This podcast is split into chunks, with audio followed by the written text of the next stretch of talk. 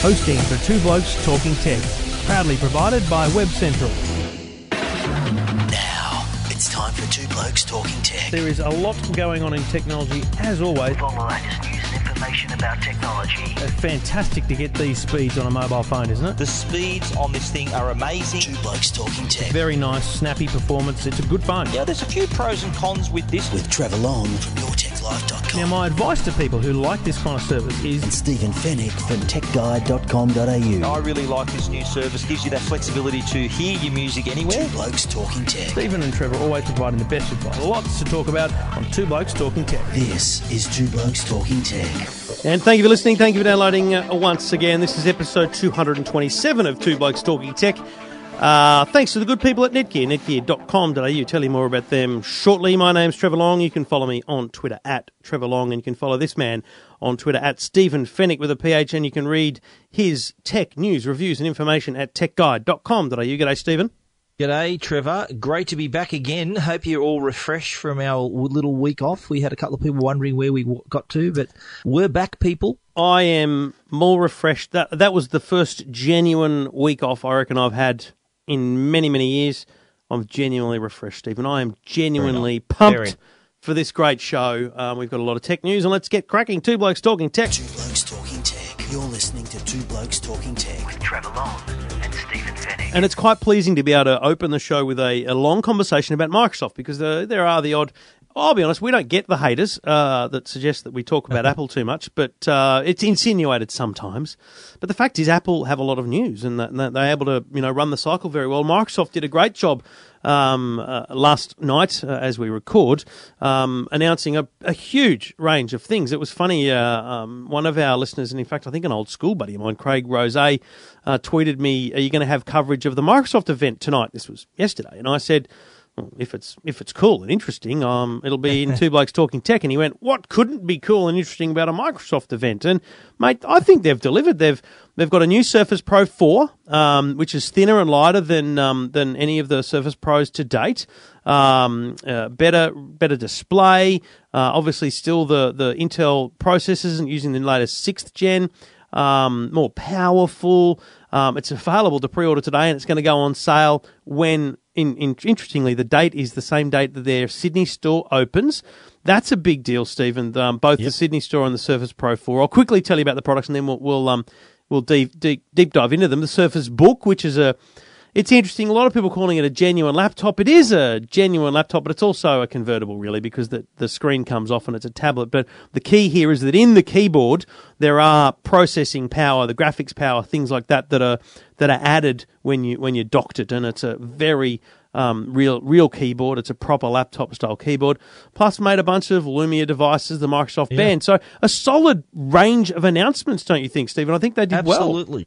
Yeah, I do. I think we're seeing a revitalised Microsoft, I'm feeling. It's kind of like Microsoft 2.0, I'm seeing. That's what I feel about the company. Yeah. They seem to have this new energy about them, especially now that they're more in the hardware space. Like we've known Microsoft, of course, having Windows and Office and all these really great software products. But now that they've really pushed hard into the hardware space, the Surface and the Surface Pro tablets have been huge successes. Now that we're seeing them going a step further now with the Surface Book, which I think is a bit of a challenge, not only to other convertibles, but I think a bit of a challenge, a bit of a nudge to the MacBook Air possibly as well. The Lumia devices, finally, we're going to see the 950, the 950 XL, the 550. But the common thread through all this, don't forget, is Windows 10. Mm. So it's good that sort of Microsoft timed, obviously, the rollout of that operating system, and now it's come up with these new products that can all run it, that can seamlessly have this operating system running, including those smartphones. I think this is a real big opportunity for Microsoft now to maybe win some new customers, not just in the PC space, but I really think these Lumia smartphones could attract some customers to the devices, seeing that they're pretty deeply entrenched in the Windows ecosystem, and this just makes all of that even more seamless and gives them access to that stuff on their devices as well. Well, let's dig through them in the order they are displayed in the Bible of technology, techguide.com.au. The Surface Book As you say, competitor to a lot of things. The hinge on it as a laptop remind me immediately of a kind of oversized version of what Lenovo have done with the Yoga 3 Pro, a very innovative kind of hinge. It's not really just open and shut. It really can operate at any angle, but then obviously the screen comes off. It's a 13.5-inch display, 12 hours battery life, and I think the critical thing there is, you know, it also can be bumped up to, 16 gig of RAM. The hardware accelerated graphics is a big deal because that's not on the tablet part, that's in the keyboard, so it's an added functionality of it when it's docked, which means that this thing could be gaming, this could be video editing, could be basically anything, mate, but it is right. Bloody expensive. It is, yeah, exactly. That's what I was going to bring up. I thought, well, you know, the uses for the product, I think it's very versatile. If you want to use it as a tablet, you can use it, you know, you use it as a laptop. You can sort of fold it over and use it in that position as well. That accelerated performance for the graphics, the RAM, it's all there. It ticks a lot of boxes for a lot of users, which is, it's going to be attractive to a lot of people, which is smart on Microsoft's part. But you're right, the pricing. We're looking at $2,299. That's the starting price for a laptop / convertible. You know, we can obviously blame the weak Aussie dollar. I think it's $1,499 US dollars. Yep. I think just doing the straight conversion, we're getting probably the same kind of value as the US market. It does compete against, I think a MacBook Air, let's say. You can buy a 13-inch MacBook Air for a lot less than $2,299 and have it pretty well specced up. You don't think it competes a bit more with a MacBook Pro? I mean, it's probably not as thin as a MacBook Air, so I actually think it's a bit more competitive in terms of its power and whatnot. For the Pro, I think that's where they're aiming it. Yeah, I know you're right. I think that it does have that capability. So you can spec it up to that level, absolutely. So it is, though, a lot of people, and a couple of people have tweeted me already about it, saying, "Wow, they look fantastic, and can't wait to see it." But that answer again is they're not cheap. No, and look, let's do an American comparison. Let's forget the Aussie dollar for a minute. A 13-inch MacBook Pro with 128 gig hard drive. And, you know, pretty much similar specs, is $12.99 and the Surface Book is $14.99. So even at the US not level, too bad. They're more expensive. And this is what's stunning to me, because it used to always be that Macs were more expensive. So it's like everyone, it's like, you know, they've sat around the boardroom and gone, but it'll be more expensive. And they're going, well, that's good, because that's how Apple made it work. It's very interesting, isn't it, that we can now see PC pricing at such a high level, when PCs were always... I mean, there's always your cheap models available at JB Hi-Fi and the like, but your top-end premium is really competitive on specs, on design, on build quality, and on price now, Apple versus Microsoft. And I'm not even sure that's good or bad for which company. I don't know. Yeah, no, you're right. I think that Microsoft's argument here, though, is that this is a powerful device. It's a detachable screen. There's so much to do with this product that therein lies the premium, the fact that it's so versatile. Do you remember? And we'll talk about the Surface Pro 4 in a moment. But do you remember the old Surface Pro ads that were poking fun at the MacBook Air because you couldn't detach the screen? It wasn't as versatile as the Surface Pro. So that's their argument. They got a bit more versatility, and you know, if you want that kind of versatility, you need to pay for it. All right, let's move on to the Surface Pro 4. What's your take on that?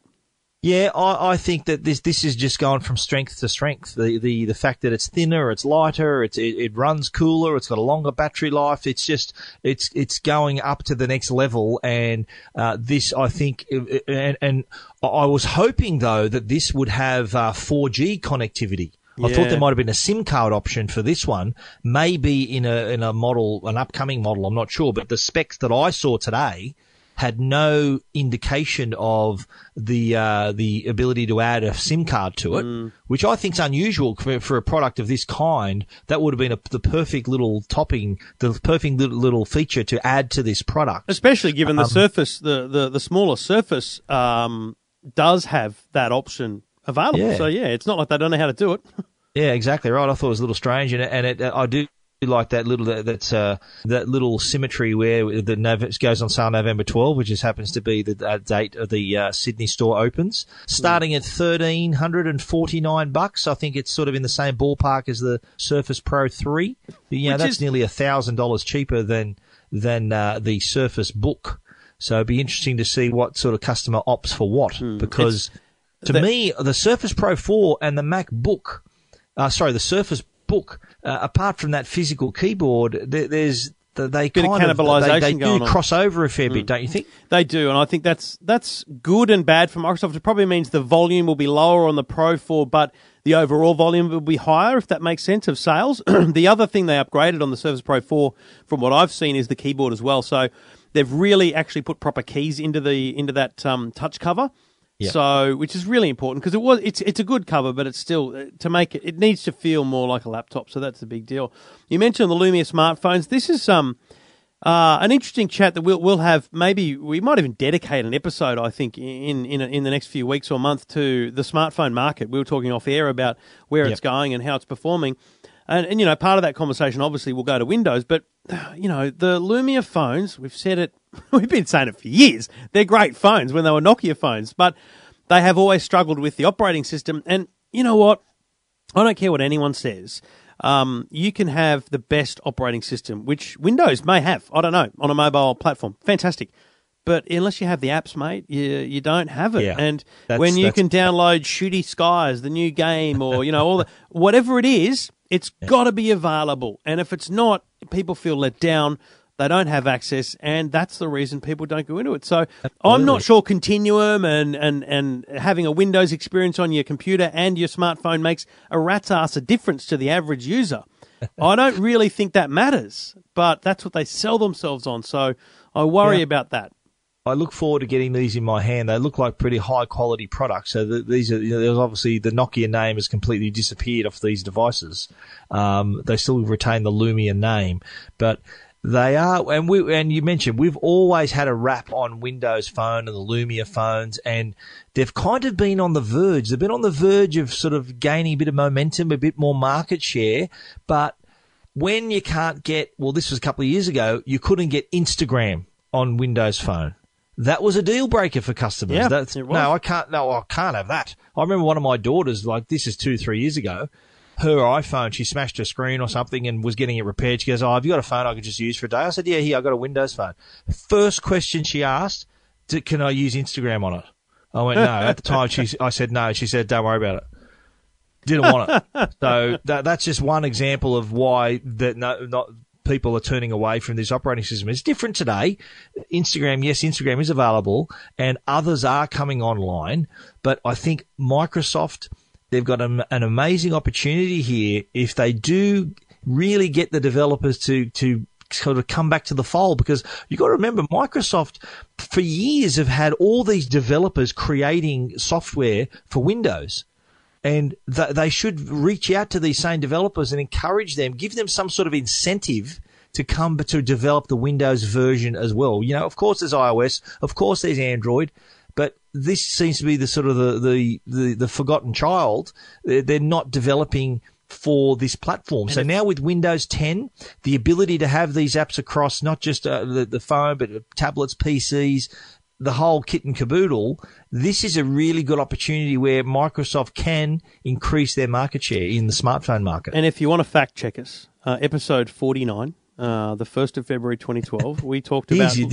We talked about Nokia looking to come back strong with the Lumia 800. Yeah, I'm not kidding. We've been talking about Nokia and Lumia for a long time. We're fans of Nokia. Right. We were from back in the day. We were Nokia users. I've got a lot of Nokias here in the cupboard behind me. It's Mate, you got to get them recycled, are you? Or are they going in the museum? Yeah, they're in the museum back here. They're not going to recycle, mate. Anyway, the other thing quickly, I guess that we can't miss, but no, I mean, it's not really that big a deal to me. The Microsoft Band 2 is very expensive, like $249 in the US or something. Yeah. Sometimes I just think to myself, guys, do you need to be in every sector? Really? Do you need to have a fitness band? I mean, seriously, there's some good ones out there. The first one wasn't that good, though, was it? No, it wasn't. It was pretty average. Did they even sell it in Australia? No. Yeah. Because it was average. Hopefully we get this one. Well, You know, I think it's an interesting one. It'll be available in November, apparently. I can't imagine they're not going to try and stack the Sydney store, let's talk about that for a minute, on the 12th, with a serious Microsoft experience. Now, you can have some beautiful Dell and Lenovo and Toshiba laptops in there, as well as your own Surface and Xboxes and all that kind of stuff, some Lumia phones, but you've got to have a lot. So that's a flagship store. It's the first one outside of America. This is a big, big deal. So, yeah, I think they do need to have the band there if it's ever going to come to Australia. Yeah, I think it is having Sydney as the first big store outside the US. That's a pretty big endorsement for Australian customers, and I think Microsoft are going to play on that.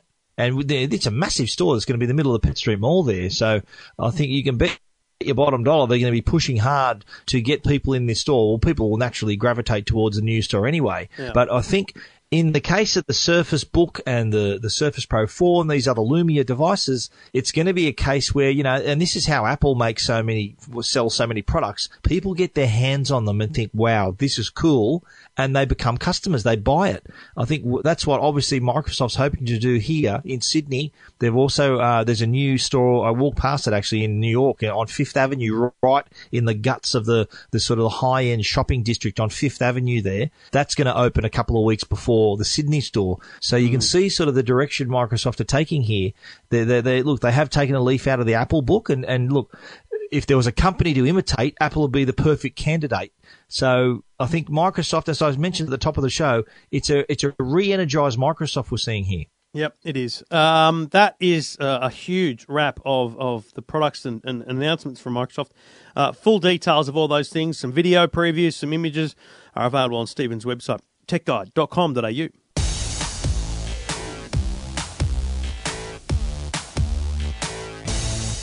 Now, I think we both agreed earlier this year, Trevor, when LG released the 4K UHD OLED TVs, we were both very, very impressed with the TVs. I think I gave it 5 stars, one of the best TVs I've ever seen. It really really captured our imagination, and we really enjoyed it. I really enjoyed it. I think that in my review, I think the only con I listed was the fact that I had to give it back. That's how much I liked it. So, but the news is now that the LG 4K OLED TVs, which were initially only available through Harvey Norman since they went on sale in July, now they're spreading to other stores, so you're going to be able to get them through Good Guys, Retrovision, Bing Lee, JB Hi-Fi, Radio Rentals, Dick Smith, Better Electrical, RT Edwards, so right across the country. Yep. But the even better news is that they've dropped the price. Ching, ching. Yeah. So the 65-inch model is now $1,000 cheaper. It was $9,999. Now it's $8,999. Trevor, big news there. Yeah, and we predicted that, didn't we? Well, we knew that really, because the idea of the Harvey Norman exclusivity was to ensure that one retailer, whoever bidded for it, and it was Harvey Norman, would be able to actually churn some sales at the premium price. You know, there's a margin there to be made, and that's good for them. But as soon as it's in multiple retailers, the price has to come down because it's competitive. And frankly, you won't have to pay $8,999 either, because you'll be able to walk into JB's and say, can I pay $8,949? You know, $50 off, $100 off. You'll be able to negotiate now because they want your business. But, you know, this was a big deal for them. It's a good deal leading up into Christmas. And this is going to sound crazy, but the thing, you're absolutely right. I loved that television, except my only downside, as I mentioned in my review and we mentioned here, was it was curved. I have no purpose for the curve. I don't see the point of the curve. And we've talked about that at IFA. You know, they're going to go flat on those. And I actually made a statement on TUE early this week that I think we're going to get to CES and we're going to hear some waffle about 8K from some idiots. But I think LG will be smart, and they'll talk about the flat OLED being their primary, core television range, and they'll have some serious numbers of models. There's two TVs here we're talking about, a 55 and a 65. Next year, I hope they announce, you know, flat OLEDs in a range of sizes, range of values, range of things. And frankly, mate, that absolutely should put Samsung on notice. And you and I meet with these companies regularly, and we have coffees, chats, whatever. I always get nervous meeting with LG because there's not really that much exciting stuff to say. I just love having a conversation with them now because they are in a great position. They are in a great position to take away some market share, if not in a longer term, 2 to 3 years, really start to dominate the TV space because they have the best product. Well, they're leveraging the fact that they are the only company with a range of 4K OLED TVs, even just HD OLED TVs. That they seem to have cracked the code here. They've because let's just point out to listeners, OLED is organic light emitting diode, so you kind of know the background. It's self illuminating. It's very hard to produce. And other companies have tried it. We've seen Samsung and Sony do it. The yield rate, which means the number of TVs that come off the line that are working for these other companies, were quite low. So economically, it wasn't worth pursuing. Yeah. What LG has managed to do is create this economy of scale. So they've created a process that works, that creates these OLEDs, high yield rate. Hence the reason why they're the only major TV company producing OLED in this way. So they are absolutely putting the wood right behind the arrow. That they are pointing out the fact that, yes, that is the point of difference, and you're absolutely right.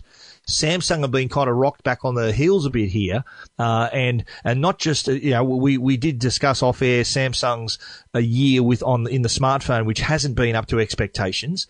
This has now put their TV business under threat. So it's going to be really interesting to see what they come up with at CES, not just LG, what their OLED strategy is going to be, but how Samsung come back now to maintain that number one position. Yeah, and the critical thing about your yield rate conversation, they've got several years head start, because and I believe Samsung must go OLED, otherwise they will be left way behind. They can talk about SUHD and all those things. It's just fluff around the edges of a complete difference in quality. If someone else decides to go OLED, and there's others now doing it, they have to get those yield rates over time, so therefore they can't price match the same way that LG can. So, look, it's great news. They're available at a range of retailers now, Harvey Norman as well as now Good Guys and all the others. So, well worth checking out. If you got $8,000, $9,000, as opposed to the 10 that was being asked before, but it's still big bucks, and we'll have to wait and see what the real adoption rate is. But I don't think it'll take off until prices come much further down, and there's a higher range of sizes available. You're listening to Two Blokes Talking Tech. Two Blokes Talking Tech. You're listening to Two Blokes Talking Tech with Trevor Long and Stephen Fennick. So, you know, innovation in broadcasting isn't really very common these days.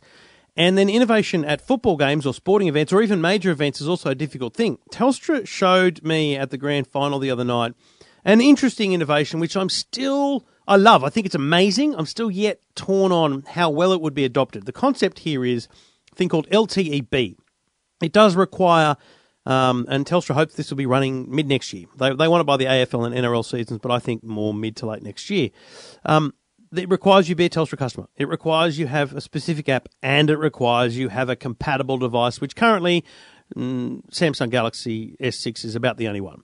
So we're a long way off at having a widespread appeal. But here's what you can do. You're sitting there, you're a Telstra customer, you're sitting in the stands at a live event, and because you're at the live event, Telstra knows you're at the live event because you're connected to that cell tower. You open the app, they can now live stream to you via multicast, which is a very efficient delivery of streaming, live feeds, not just the combined feed you see on the big screen, but you can choose cameras. So you can say, I want to follow Jonathan Thurston. There might be a camera that follows him around. You can say, I love the spider cam. I just want to watch that. But then that's cool, but it's not game-changing. The game-changer here is that when there's an event to highlight a special thing happen, they push, and I mean push, highlights to the apps in the stadium that are open. So you've got the app open, you click the highlights tab, and there's new highlights added all the time. It gives you a little pop-up notification, you know, Jonathan Thurston's field goal now added. And when you click that, you get a map of the field, and you can choose which camera to watch it from. You can watch it over and over again from every different camera, and it's stored on your phone. So when you're on the train on the way home from the event, you can watch it again. You can debate it with your mates. When you go to work the next day, you can say, did you miss that? Here it is, and let's watch it from this angle. It's very, very cool, mate. It is. Well, here's what I think, and my invitation must have got lost in the mail. I must remind Telstra about my home address. They must obviously misplaced my invitation. But anyway, what I think about that, and you know I'm a big footy fan, mate. Really? I love going to the football. I didn't know. I'm a big fan. Who do you support? At the game. Stephen, who do you support? I'm a Rabbitohs man. Know that, okay, mate. Sorry. I did watch the grand final again the other day, just for old time's sake, you know, South's winning the grand final. But anyway, we digress. But here's the thing that, and it, look, it sounds great, and it's a big, it's a big ask. Sorry. For, and I know Telstra are the sponsors of the NRL Premiership. Mm. They've got all the digital rights and all of that happening. But I think it's a pretty, you know, you've got to be a Telstra customer. You need a certain device. Right out of the gate, they're limiting the appeal of of this new technology. For sure. The other thing that and look, it sounds fantastic. The other thing that people that Telstra need to keep in mind is that the reason people go to the game is so they don't have to watch it on TV. They don't have to be checking on their phone all the time results and things like that. So I think that having it kind of takes away from the you enjoying the atmosphere and being at the game if you're continually looking down at a device. I suppose if there's a break in play, that would be okay. But that would be the downside for me, because once I'm at the game, I don't even tweet during a game unless something ridiculous happens. Mm. I'm watching the game. I think you're in the top tier of supporters. I think you're in a tier of supporters that absolutely cherishes the game. I think there's a bunch of people who either don't go to games because, you know, look, hand on heart, I love watching the game, but I have no idea what's going on. So the idea of putting headphones in and actually getting the commentary, that appeals to me for a start. Yeah. Secondly, I do get caught up in the moments. So I often do just glaze over and go, yeah, let me know when something big happens. And the ability to sit there and turn to someone and go, oh my God, look at it from this angle. And then, mate, the example, like on Sunday night was extreme. And it was after the game we were doing this, remember. So it doesn't have to be during the live event. Yeah. We opened up the highlights and this poor, is it Ben Hunt? Is that the Ben half? Hunt, yeah, from the Broncos. This poor bloke has dropped the ball like a sitter. And that's costing the game. Oh, it's just so obvious at that point. And if you choose the camera that's behind the goal on him, the camera doesn't go on to Jonathan Thurston to kick the field goal. It stays on him. And you can watch him for 3 minutes just break down. It's heartbreaking to watch. And to me, this app would be suitable for people watching at home as a second screen. Like, you've got the telecast. I agree. This would be a great companion for that. But, like, you know, don't get me wrong, I think it would be great because I'm often at the football and, say, my brother's at home texting me, Phil Gould said that, you know, such and such is injured, he's out for the year. That sort of information you miss because you're not watching the telecast. Mm. You're at the game. There's no one, the commentator doesn't announce to the crowd what they've said on television. So I can see where that would bring you, sort of give you more information, bring you inside the game even more. But if you're a spectator at home, that will be ideal second screen tool. Yep. I don't know that the rights would allow it. I think that's the kicker there, is that because this is in the stadium and it's a local broadcast, I think, it's an interesting one. But look, bottom line, you're right. It's a stretch, the number of hoops you have to go through. But as a concept, it's very, very cool. How they introduce it and how it gets played out, can't be 100% sure, but worth checking out. It's a fun little concept. I hope I get a chance to check it out, mate. I'd love to. You're listening to Two Blokes Talking Tech, one bloke unhappy, but he'll get over it.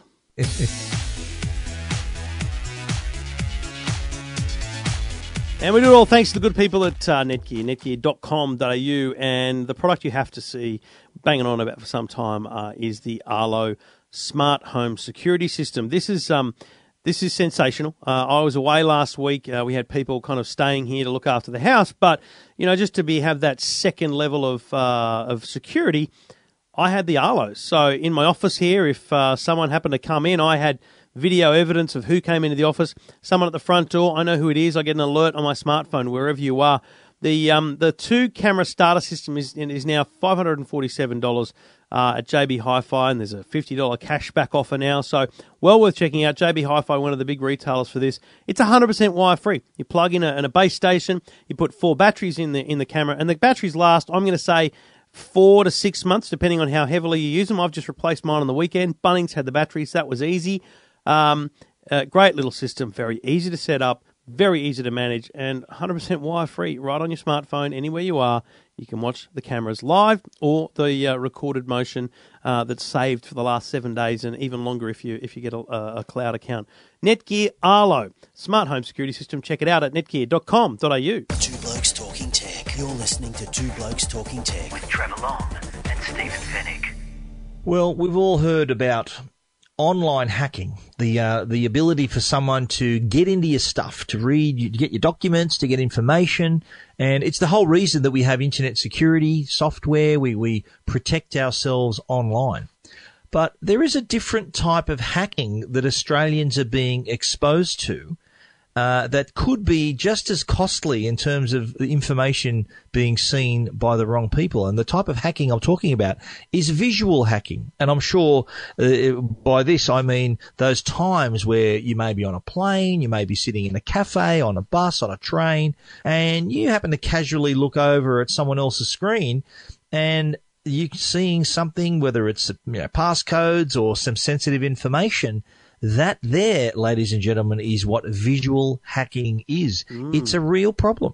And there's a couple of things. I mentioned this to you off air. The concept of visual hacking probably doesn't worry most people, right? Because you think, who's going to be looking over my shoulder on a plane to try and get in my computer? But let me give you the best example. The most important device in your life today, and probably more important as we move towards a digital wallet and all those things, is your smartphone. And if you do not have a 4-digit passcode or stronger on your smartphone, you are insane. But also, that's a very easy thing for people to visually hack.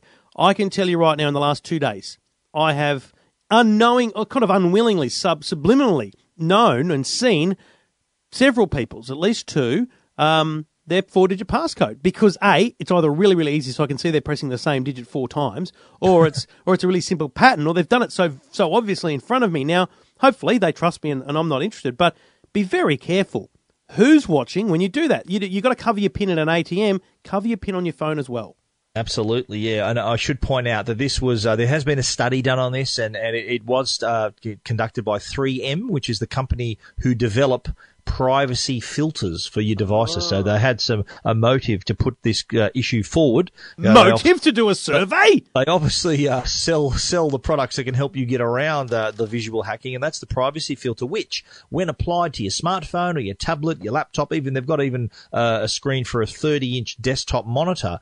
If you're not sitting dead center in front of the device, if you're looking side on casually, you see nothing. It's blacked out to your view. So if you might be typing in your credit card, you might be making an online purchase, you might be maybe some kind of sensitive business information that you may be working on a presentation on a plane. How many times have you sent next to people finishing off a presentation on the flight on the way over wherever you're going? And I've read the whole presentation, and it's this top secret thing. I normally get a headache from looking straight ahead, but tilting my eyes, it hurts my head.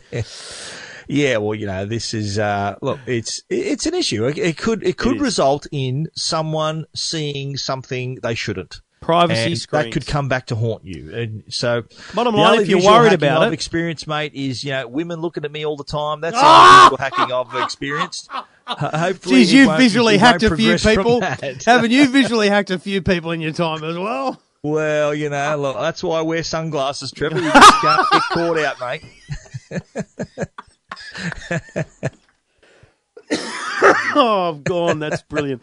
Anyway, if you need protection from visual hacking, 3M obviously have a solution. I'm sure Stephen has details about that at techguide.com.au. Two Blokes Talking Tech. You're listening to Two Blokes Talking Tech with Trevor Long and Stephen Fennick. Oh, that's your best ever, honestly. Oh, just gone. Anyway, Epson, a couple of quick things before the minute reviews, because, geez, aren't we offering some value here in terms of time, having taken a week off? Oh, people, we deliver for you. Thanks to the good people at Netgear. Epson printers. Now, I went along to a presentation of this. It wasn't the most stimulating presentation because they also talked about a lot of shall we say, less interesting commercial products. But in terms of consumer printers, so the visual representation I give you is you buy a cheap printer, $60 printer you can get now, and it'll print like 16 pages, and then you've got to buy ink, and it'll print a ream or two of paper worth of printing. Epson have a product now called the EcoTank, and they make it very clear it's an expensive printer. But you don't have to fill it with ink for 2 years. It will print like 11 reams of printed material.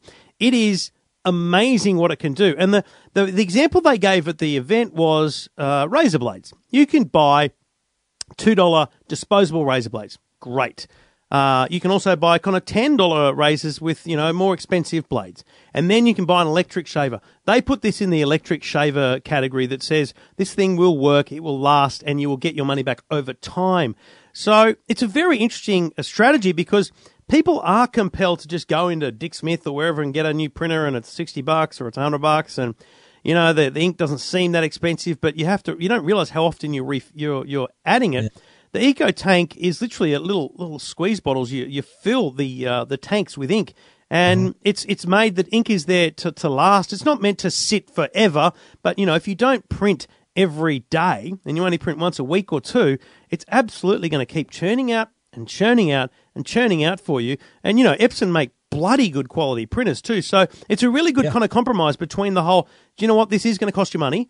But trust me, it's a good investment over time. Absolutely. We should point out, though, like the reason people spend some money or why cartridges are expensive is because not only are you getting new ink, you're actually getting a new piece of machinery each time. You've got to remember that the ink cartridges is actually the print head for your printer. Yeah. So in my story, I've written that it's not too different to getting a new engine every time you need an oil change. In your car, for example. That's why it's expensive. So Epson taking this path with just you having to buy a bottle of ink rather than having to replace all this technology each time makes a lot of sense. And you mentioned these printers are expensive. They start at $449, which is obviously a bit more than your $60 printer. But I think the cost of the ink cartridges, you'll make your money back in 12 to 18 months. And these are designed obviously for home office, small businesses, small medium businesses as well. So Epson have got a lot of experience in that range, in that market, and really have done well with this concept. Yeah, it's a great little range. You can check out Stephen's story at techguide.com.au.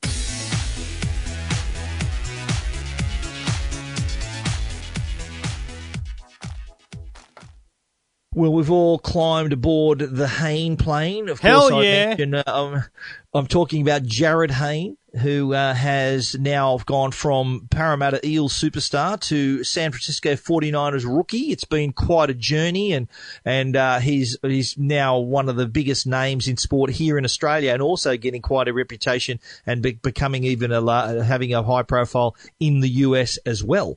So with that in mind, though, you've got to remember that Jarryd he's still got a lot of family and friends here in Australia, so he does use the internet probably just as much as everyone else, if not more.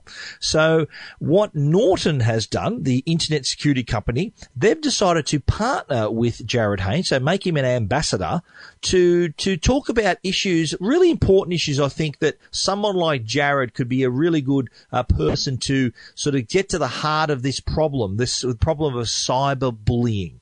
I think he's a great choice to be used as this ambassador because it is a problem. 1 in 5 young adults have been the victim of cyberbullying, and we've seen very sad stories where it's ended in teen suicide and caused a lot of stress and strain, not just for the person but for their family. It's caused dramas at school. I think it's a great move by Norton to partner with Jarryd to tackle cyberbullying. Yeah, look, and one of the couple of things he did, the first thing he did was present a big fat check to Beyond Blue, which is a great cause to support, and they're going to put that to very good use in this space specifically. And he also, in a little video, they did this kind of mock news story, which is a bit lame, but they did okay. He talked about, you know, his social media and how that needed to be safe, and it was a good recognition that just he needed to think about cybersecurity of his own accounts, and then because he has to communicate with his family. Remember, he's got little brothers, you know, little kids back home that he wants to talk to all the time, that he's going to talk to via the internet, so he can play a really good role in this. I think it's a great story. I think it's a good name to have on board for Norton. They're a great company, and yeah, good stuff for Jarryd. He's really kicking goals. Not really. They're struggling. He's taking punts catching punts. He's receiving the kicks. That's and right. They're not winning, but that's okay. They'll get back on board. Anyway, so Stephen's got the details of the Norton ambassadorship with Jarryd Hayne up at techguide.com.au. Two Blokes Talking Tech. You're listening to Two Blokes Talking Tech with Trevor Long and Stephen Fennick. Now, haven't the fans been missing this, Stephen? Gee whiz. The number of emails and text messages I've received.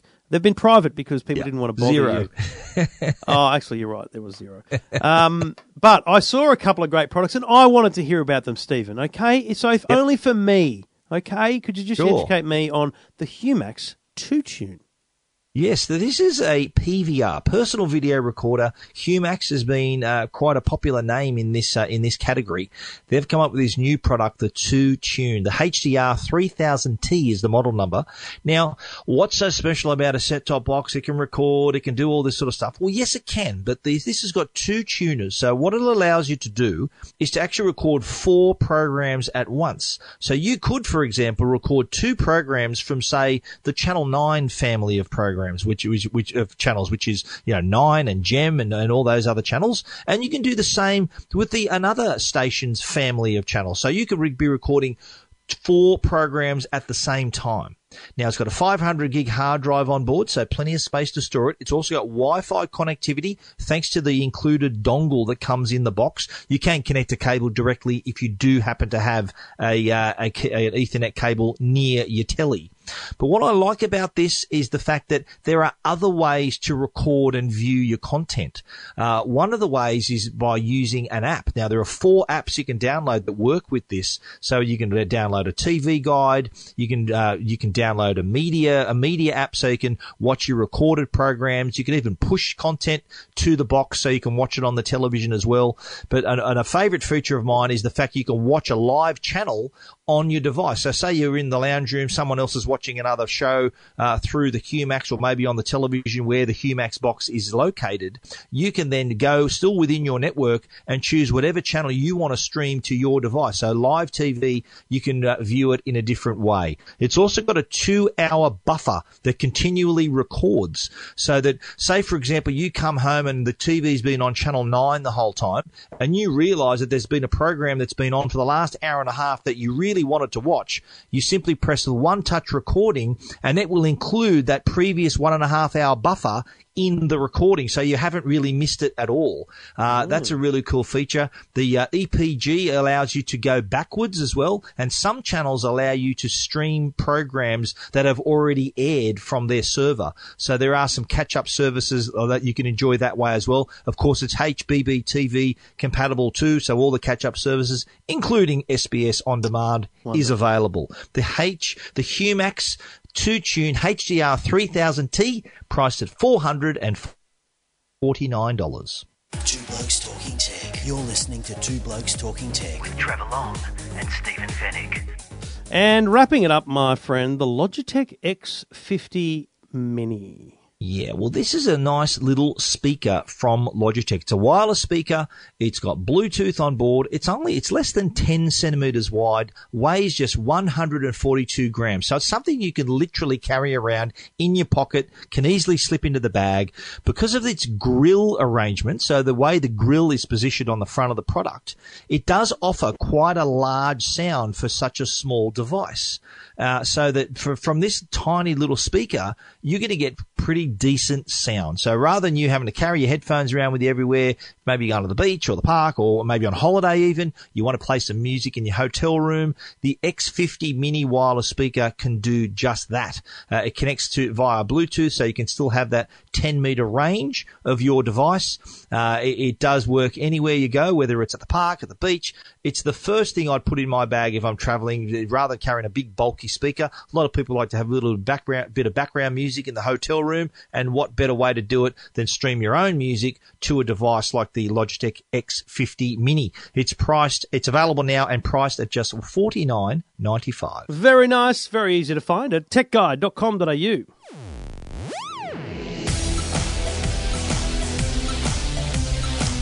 And that's a wrap, episode 227. Thanks to the good people at Netgear. You can find Stephen on Twitter at Stephen Fennick with a PH. I'm on Twitter at Trevor Long. You can find my gibbering musings about cars and tech at eftm.com.au. And you can have a conversation with us about anything technology using the hashtag #ZiggyZaggyStephen.